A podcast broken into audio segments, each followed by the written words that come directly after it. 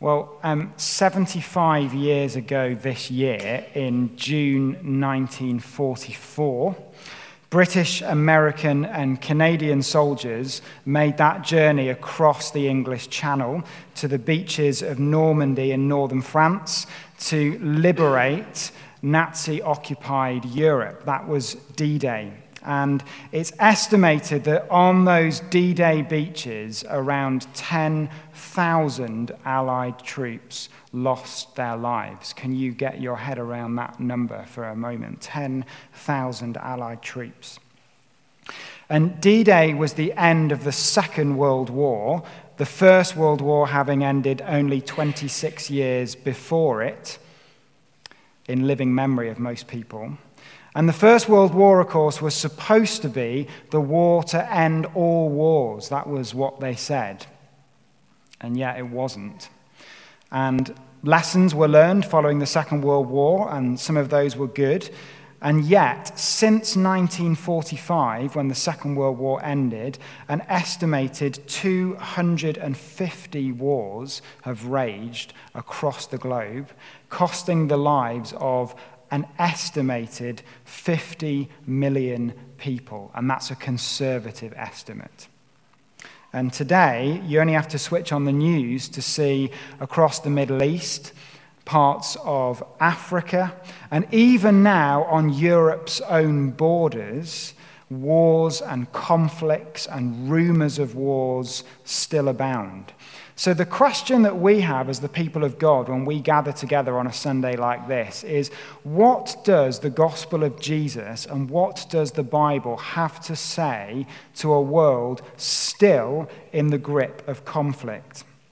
And when we read the Old Testament of the Bible, one of the things that we learn about the turbulent and quite terrifying history of Israel, there being the people of God, the Israelites, is that um, throughout all of these chapters that they went on, God continued to be with them, and yet their history was extremely tumultuous. It was really, really difficult. And you go through chapter after chapter in the books of Exodus and Deuteronomy and so on, and you see this outstanding and chaotic picture often of the people of Israel. Initially, when they leave Egypt, they are wandering nomads in the desert. Then the Lord gives them their own land, the promised land. Then they have it taken away from them. Then they're taken into exile. Then they return from exile. Then they're invaded by foreign powers. And that ultimately culminates in the Roman Empire, which is when Jesus comes. And in the midst of all of this, God continues to speak to them through his prophets and tell them that hope is coming. He tells them consistently through the prophets in all of these circumstances that there is a rescue plan, that there is a plan that he has to redeem them, and a savior is going to come to deliver them. Now, picture for a moment and try and put yourselves in the shoes of those Israelites throughout this history when everything around them feels chaotic and where there is war and where there is conflict and persecution and exile and slavery, often over multiple generations, being told, but God has a rescue plan. God has a plan to save. And God shows what it will be like when his perfect rule and his perfect reign will be established. And he speaks through the prophets about peace and justice for all the earth. But you wonder to the average person what that must have felt like and how that must have been received. All of these prophetic words about peace and rescue and redemption, and yet the average person surely must have felt like there is a disconnect between that and reality. And then what happens? Well, we'll celebrate this in just a few weeks' time when we get to Advent and Christmas. In the most miraculous way, God breaks into the human story in the person of Jesus. The most unlikely of ways, a Savior born in a cattle shed born in a, in a backwater in Roman occupied Palestine. A Savior who will grow up and ride on a donkey. A Savior who will grow up and be persecuted and eventually crucified. That is God's rescue plan. But you would be forgiven for thinking, wouldn't you, if you were awaiting that rescue plan, that God had gone awfully quiet that it was awfully silent, that maybe if he had a rescue plan at all, he was keeping it really, really well hidden. And maybe, just maybe, there was no plan at all. And this was all just wishful thinking. That's what you could conclude. But that isn't the Christian story. That isn't true. Last Sunday, we began our new preaching series, which is looking at this theme of the kingdom of God, which we're going to be looking at over the next few weeks. The kingdom of God, the kingdom of heaven, the rule of God, if you like. And we pray that every week when we come to the Lord's Prayer and say, Your kingdom come and your will be done on earth as it is in heaven. But you'll remember that last week, one of the things that I said was, there are two kingdoms operating in our world. There is the kingdom of God, which is the kingdom of peace and of righteousness and of goodness and of hope, but there is also the kingdom of darkness. There is another kingdom. There is the kingdom that the Bible calls the kingdom of this world. There is the kingdom of the enemy. There is the kingdom of despair and of hopelessness. And you only have to switch on the news, actually, to see what the kingdom of this world looks like conflict and war and disagreement and betrayal and malice and anger. That is the kingdom of this world. But let's take a look at the first Bible passage that we had read to us from Isaiah. If you want to follow it, it's on page 687 in your Bibles. And this is what the Lord speaks through the prophet Isaiah in verse 2 of chapter 2. The Lord says, In the last days, the mountain of the Lord, the temple will be established as the highest of all mountains. It will be exalted above the hills, and all nations will stream to it. Verse 3. He, that is the Lord, will teach us his ways so that we may walk in his paths. And verse 4 He will judge between nations and will settle disputes for many people. They will beat their swords into plowshares and their spears into pruning hooks. Nation will not take up sword against nation, nor will they train for war anymore. They will beat their swords into plowshares.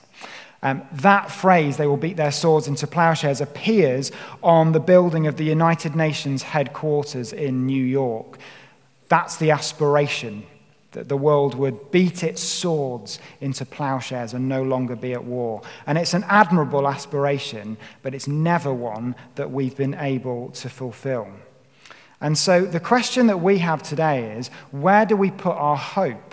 Because if our hope is ultimately in human systems, be they the United Nations or anything else, or it's in NGOs, or it's in the human capacity for goodwill and good effort and good works, as important as all of those things may be, if our hope is in any of those things to bring about lasting peace and reconciliation, then we are going to be sorely disappointed.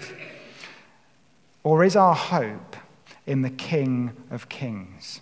Is our hope in the Lord of Lords? Is our hope in the Savior of the world to establish a kingdom of peace and a kingdom of righteousness that no other human power could achieve? So, where is your hope this morning? Where is your hope? It's a big question, isn't it? But I wonder if you ever thought about it. Do you have a tendency to put your hope in political solutions?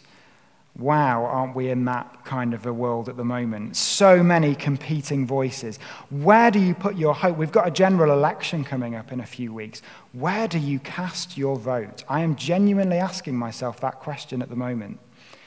Where do you put your hope?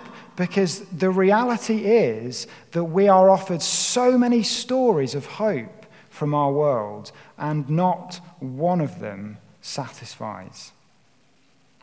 Is your hope in human might or human willpower or our capacity to achieve great things? And there is no doubt that the human race has achieved great things in its history, for sure, great innovations and great leaps forward. But is your hope really in the human capacity to change the world? Because as I see it, the human heart the human propensity toward evil and destruction and pain, it ain't getting any better. So, where's your hope? Maybe your hope is in scientific or technological advances. Maybe we can fix this problem of the, the human heart by, uh, by science. Maybe we can solve it through technology. Maybe we can solve it artificially, as it were. But actually, everything would tell us that the problems of the human heart cannot be solved by human will. So, in the gospel reading that Joy brought to us, um, it's one of the most beautiful readings in Scripture, actually. This is the start of Jesus' Sermon on the Mount, the greatest sermon ever to have been preached in all of human history. And this is how Jesus chooses to start this long sermon, which touches on so many different themes, Jesus begins it this way in Matthew's Gospel Blessed are the poor in spirit, for theirs is the kingdom of God. Blessed are those who mourn, for they will be comforted. Blessed are the meek, for they will inherit the earth. And verse after verse after verse, it goes on until we get to verse 9. Blessed are the peacemakers, for they will be called children of God. I don't know how you feel about that as an introduction to a sermon. You know, you might hear those verses and conclude Jesus, this mighty rescuer, this one who's come to save the world. It's a bit of a wet way to start a sermon.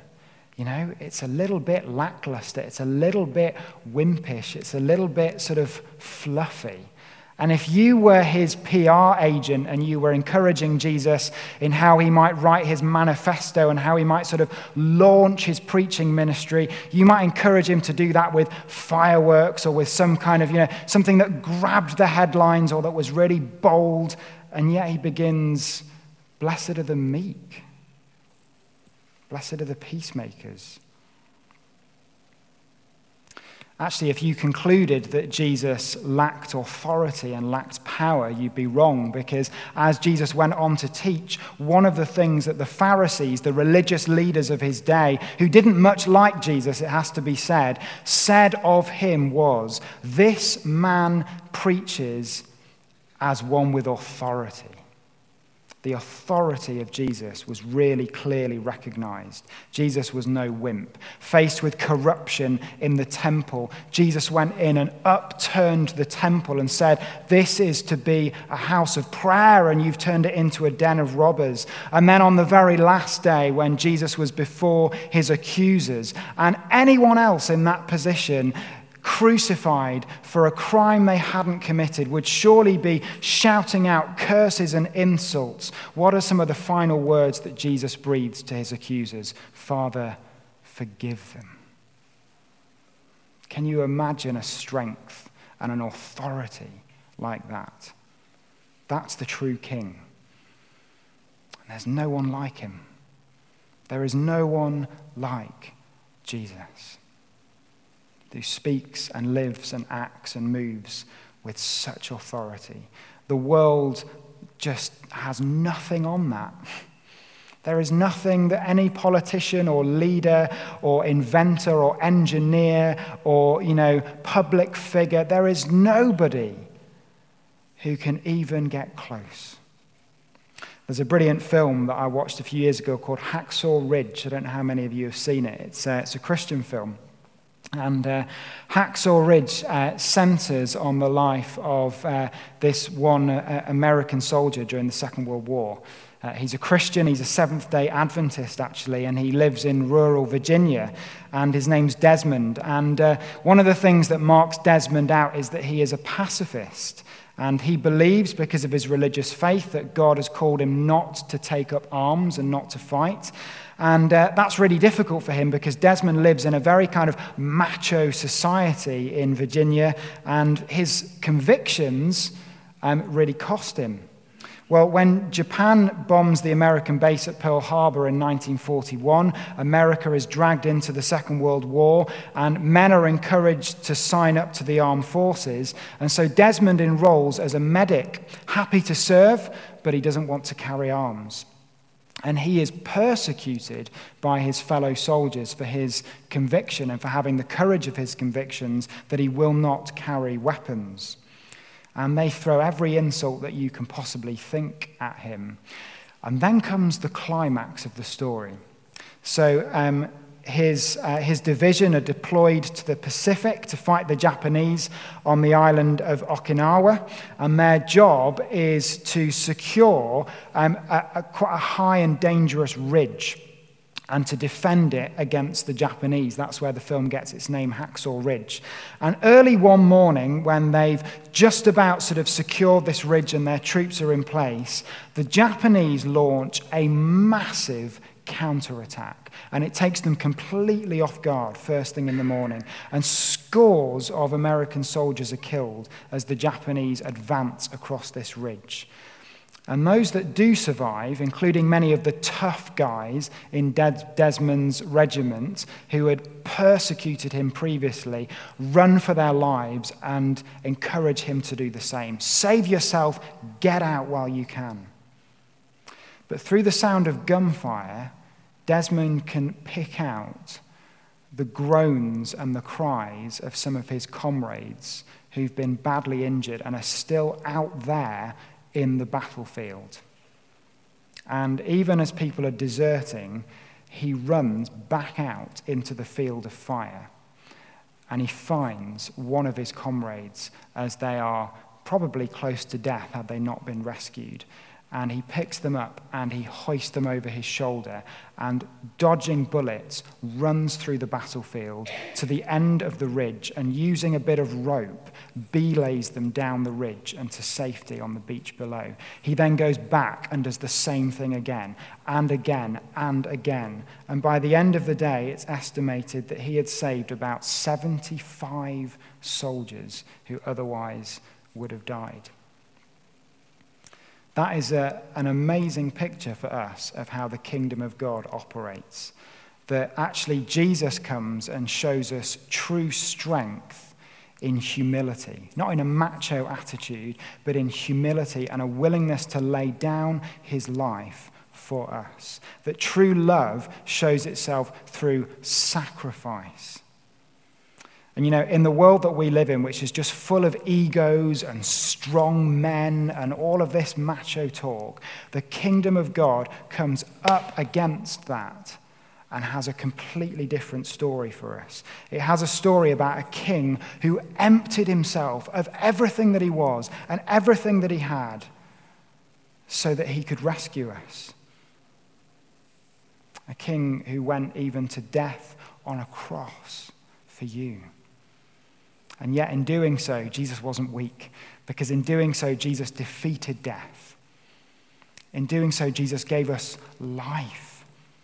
In doing so, Jesus will return one day as the judge of all the earth, and every knee will bow, it says in Scripture, and every tongue will confess, whether voluntarily or by compulsion, every soul will acknowledge that Jesus Christ is Lord and all the earth will proclaim him king. That is true strength. That is true authority. That is the King of kings and the Lord of lords that we worship this morning. So, where's your hope? I wonder if your hope is in that King. I wonder if your hope is in that kingdom in a world that's full of so many other voices, and particularly today. Where's your hope for the world? Let's pray.